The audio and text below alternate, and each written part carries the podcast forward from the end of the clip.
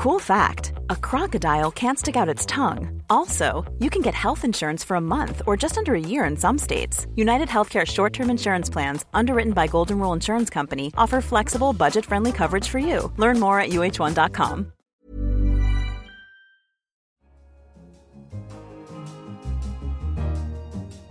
In London, this is The Economist. You're listening to Tasting Menu, a great big sharing platter of our favourite stories from across the week.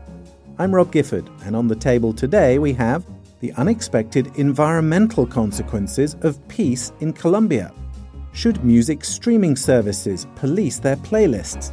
And the human fascination with the sound of silence.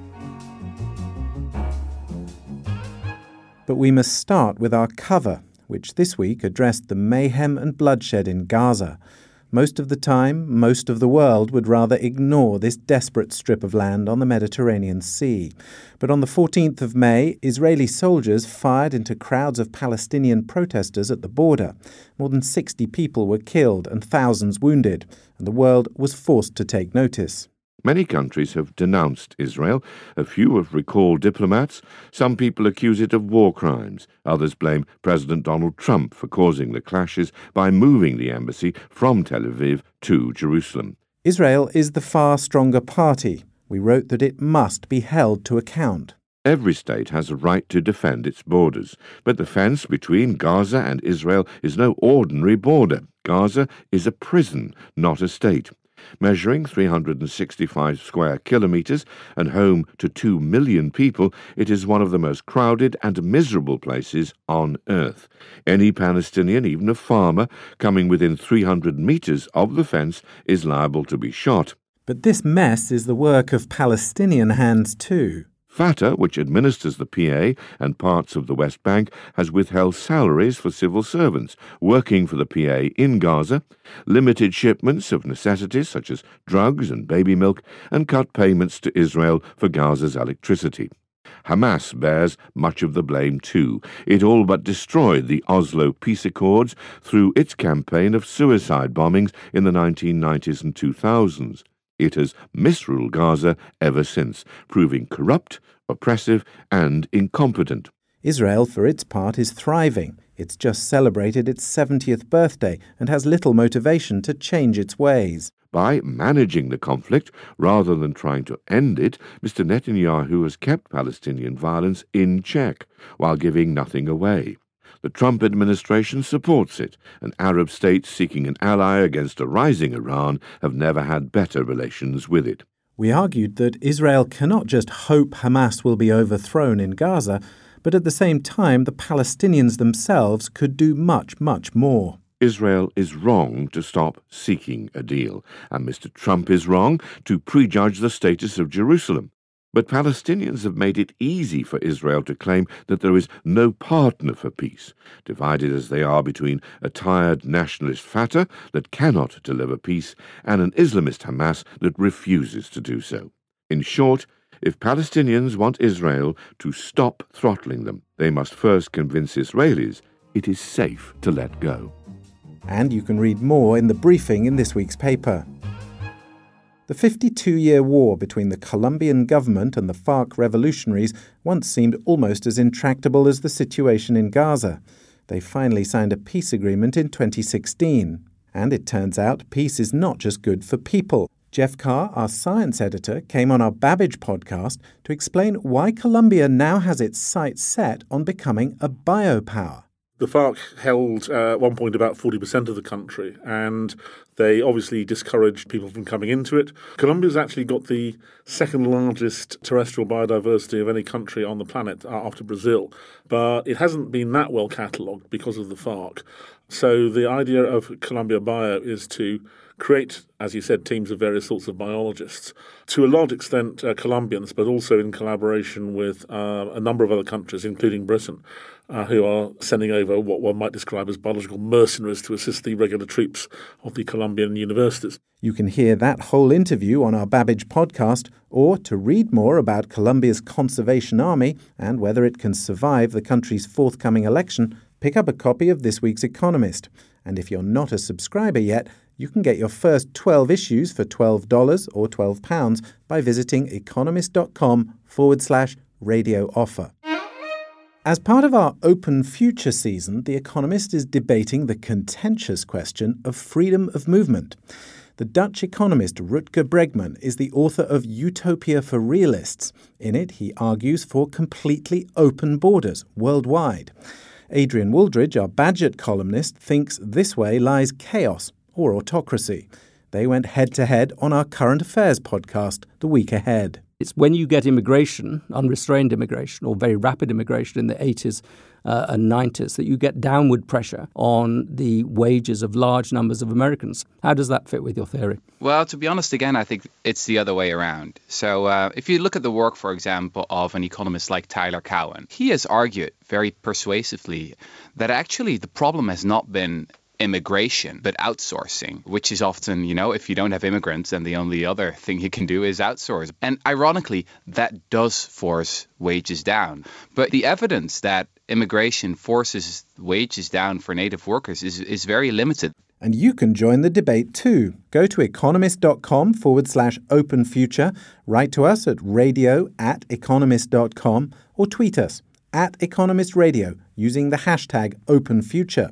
We do read them, I promise. Last week, Matthew Draper wrote in from Charlottesville, Virginia. He took issue with an assessment of Karl Marx we'd published to mark the 200th anniversary of his birth. You presented Karl Marx's vision of a post capitalist future as people essentially loafing about, hunting in the morning, fishing in the afternoon, raising cattle in the evening, and criticizing after dinner. May one inquire what the economist's vision of a strenuous life would entail? Well, Mr. Draper, that's a difficult question, which I will answer after my long lunch. Our guest on the latest episode of The Economist Asks, our chat show, is no stranger to hard work on or off screen. Sarah Rafferty stars as Donna in the long running legal drama Suits. You may have heard that at the weekend her co star Meghan Markle married Britain's Prince Harry. Sarah spoke to Anne McElvoy, head of Economist Radio, about the image of women on screen and the challenge of changing it. Have you and other female members of the cast been involved in sort of pushing the roles of the women to evolve from being more than just the witty, smart you know, girls who bring the coffee while the guys close the deals? Absolutely, I think that's been, that's been a huge part of the conversation. Um, sometimes, you know, I've been in the business for a long time, so I would say that I wasn't tremendously pushy about that.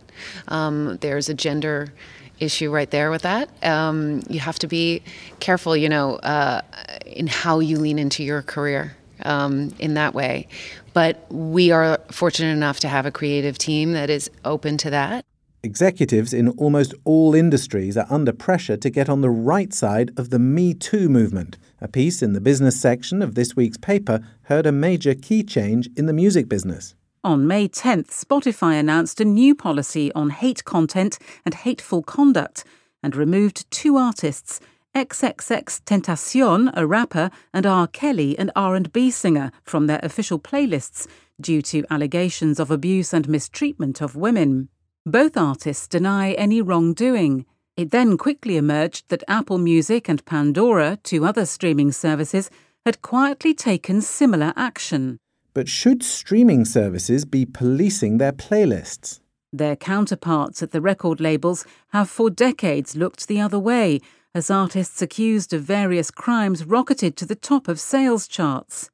And where should companies draw the line on who should face the music? A representative for XXXTentacion issued a list of 19 other artists accused or convicted of violent or disturbing behaviour who are featured on Spotify playlists, including Michael Jackson and James Brown. With the precedent now set, the pressure on streaming services to demote artists can be expected to increase. And finally, when was the last time you heard absolutely nothing? Whether it's podcasts or the radio, traffic noise, or your mobile phone, modern life has a constant soundtrack. An article in this week's Books and Arts section went in search of the sound of silence.